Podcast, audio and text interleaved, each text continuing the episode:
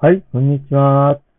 えー、2020年12月13日日曜日の、えー、新聞赤と読んでみた。で今日はですね、えー、一面のですね、政治校、早くも行き詰まり、菅政権 GoTo 個室で支持急落という記事を読みたいと思います。報道学者の世論調査で、菅義偉内閣の支持率が急落。同政権の新型コロナウイルス感染症対策についての評価は軒並み、評価しないが優勢点にいました。首相官邸周辺からは、ここまで落ちるとは思ってなかった。不支持率が12ポイント以上は上昇調査もある。これ以上下がると危ないという声が漏れてきています。今や、菅政権の人災の様相となってきた感染拡大の危機。その中で今、政権がどう動こうとしているのか。経済もえー、信号。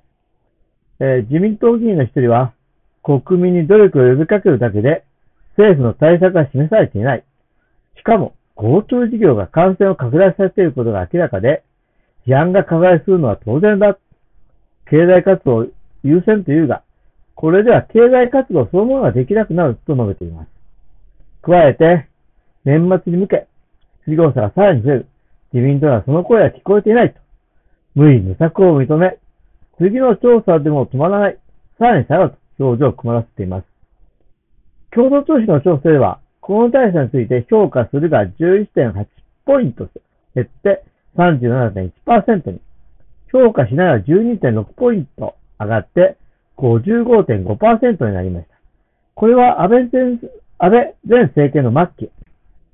今年7月に評価する35.7%、評価しない59.1%になった時に近い水準です。安倍前首相は内政、外交でもコロナ対策でも行き詰まり、体調悪化の中で退陣に追い込まれました。安倍政治の継承を掲げ、当初の7割近い支持率で出発した菅政権も発足3ヶ月を待たずにコロナ対策で行き詰まりがあらわになっています。首相支持した理由として、指導力がないが、11月の8.8%から25.3%へと16.5ポイントの増加。その最たるものが GoTo 事業への固執であることは明らかです。専門家も要求。GoTo トラベルが感染拡大の契機になっているとして、専門家も医療界も一致して事業の中止を要求。政府文化会も今や事業の停止を提言しています。日本共産党の市活動委員長は11日、菅首相に対し事業を直ちに中止するように申し入れました。応対した西村経済再生担当省が、えー、来週中、来週中頃までに判断としたのに対し、それでは感染拡大の影響が医療体制の薄くなる年末年始に出てきて大変なことになりかねないと厳しく批判しました。ところが、菅首相は同日、インターネット番組で、いつの間にか GoTo が悪いことになった。移動では感染しないと提言もいただいた。などと、破綻が明白になった。GoTo 用語論を繰り返し、中止は考えていないと述べました。これを見た別の自民党議員の人は、移動中はともかく、行った先で感染が広げても確かだ。GoTo は一旦やめるべきだと述べています。自民党関係者の一人は、これまで感染の少なかった地方でも異常な増え方だ。党内では緊急事態宣言を出すべきだという声も増えているが、経済活動と GoTo を止めることになり、首相、幹事長とぶつかると指摘します。GoTo 事業の旗を振ってきたのは、菅首相と二階俊弘幹事長。二階氏は全国旅行業協会会長です。事業は自身の利益に深く関わっています。最高権力者が GoTo 停止の最大の障害になっている構図で、えー、公明党も赤羽和義国交省が GoTo の担当で止められると指摘もあります。止めれば失策を認め責任の各関係者という深刻なジレンマがあります。経済対策逆行。各地の医療機関や老人施設、障害者施設で集団感染、過去クラスターが次々と発生し、医療崩壊の危機の重大な要因となっています。こうしたリスクの高い施設への社会的な PCR 検査の徹底、感染拡大地域への大規模集中検査の実施も研究の課題となっています。距離の維持やマスクの着用、手指の消毒、人との接触回避など感染経路対策を強いは当然ですが、それに加えて無症状感染者の発見、保護、追跡という感染源対策を組み合わせ、強力に推薦することが求められます。医療に詳しい自民党議員の一人は、リスクの高そうなところに検査をかけ、感染者を隠していくのは基本だと指摘。検査対象を絞れば、それが数は高い。ブラジルでも何十万と検査したのに、日本がその10分の1では通用しない。よほどそういうところを削る的だということは述べています。コンタクトトレーシング、接触者追跡も、これだけ感染が増えると、今の保健所体制はできない。スキームは公開している。政策の責任だと言わればその通りだ。浮く上になっているのは、保健所を半減させるなど、医療、衛生体制を脆弱にしてきた、新自由主義の害がです。ところが、東省が、えー、8日に決定した追加経済政策は、肝心のコロナ対策がわずかで、中小企業の再編成推進や銀行の業務範囲の見直しなど、新自由主義的政策が盛り込まれる逆行ぶりです。首相にも責任。安倍、安倍晋三前首相の桜を見る会の前夜祭参加者への参加費補填問題で、検察の捜査が秘書から安倍前首相に及ぼうとしていることも、自公政権全体に大きな衝撃を与えています。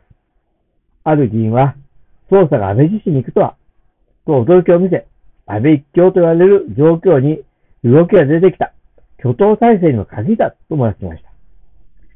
た。森友問題では人も死んでいて、桜以上ひどい問題だ。賭け問題も残ったより、秋元司元内閣府副大臣のカジノ職、河合克行元法相の選挙買収事件も積み残しているとした上、西川隆盛元農水槽、西川君、西川君は内閣官房参与の金銭疑惑も出ている。寛大だと語ります。坂尾見る会をめぐっては、菅首相は安倍前首相の虚偽答弁を繰り返し通にしてきた上、自らの公務省の隠蔽、廃棄など疑惑隠しに関わってきたのかどうか問われています。また吉川氏は、9月の自民党総裁選で、菅選対事務局長を務め、二階幹事長の派閥の事務総長を務めた人物。自民党関係者の一人は、隠れ菅派だと明言しています。西川氏も、菅政権発足直後に内閣官房参与に再任されたばかり。吉川、西川、同氏の疑惑には関連性も疑われています。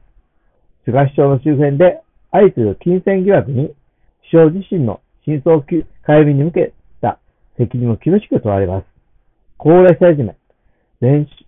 週から持ち越しになっていた高齢者の医療費自己負担の2倍化方針を決定、12月10日にしたことに新たな批判が強まっています。国民の厳しい批判を恐れる公明党は、対象範囲を絞る案を提起し、菅首相との対立を演出。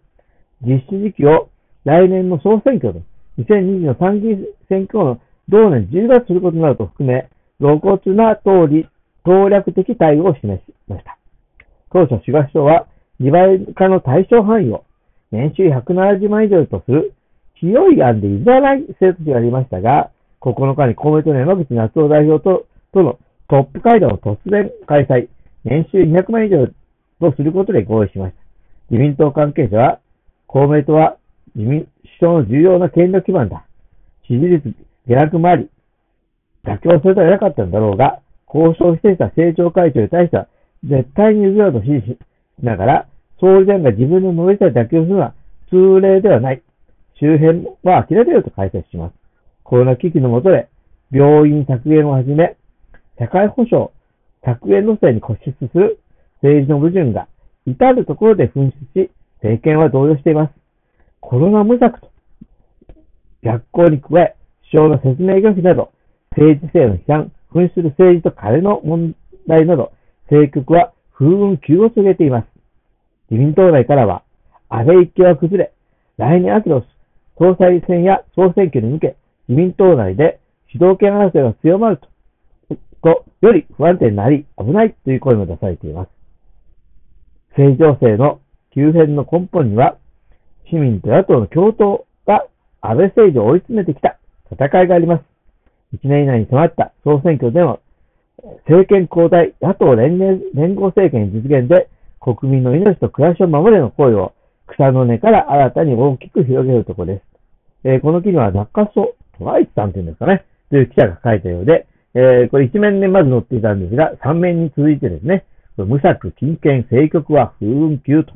野党連合政権で暮らしを守れというふうに、え、この記事は、ので、見出しは、にはあります。ということで、え、今日はちょっと長くなりましたけれども、2020年、え、12月13日、日曜日の、えー、一面と三面ですね、えー、政治行、GoTo 骨で支持急落、早くもいつまり菅政権という記事を見ました。え、お聞きいただき、どうもありがとうございます。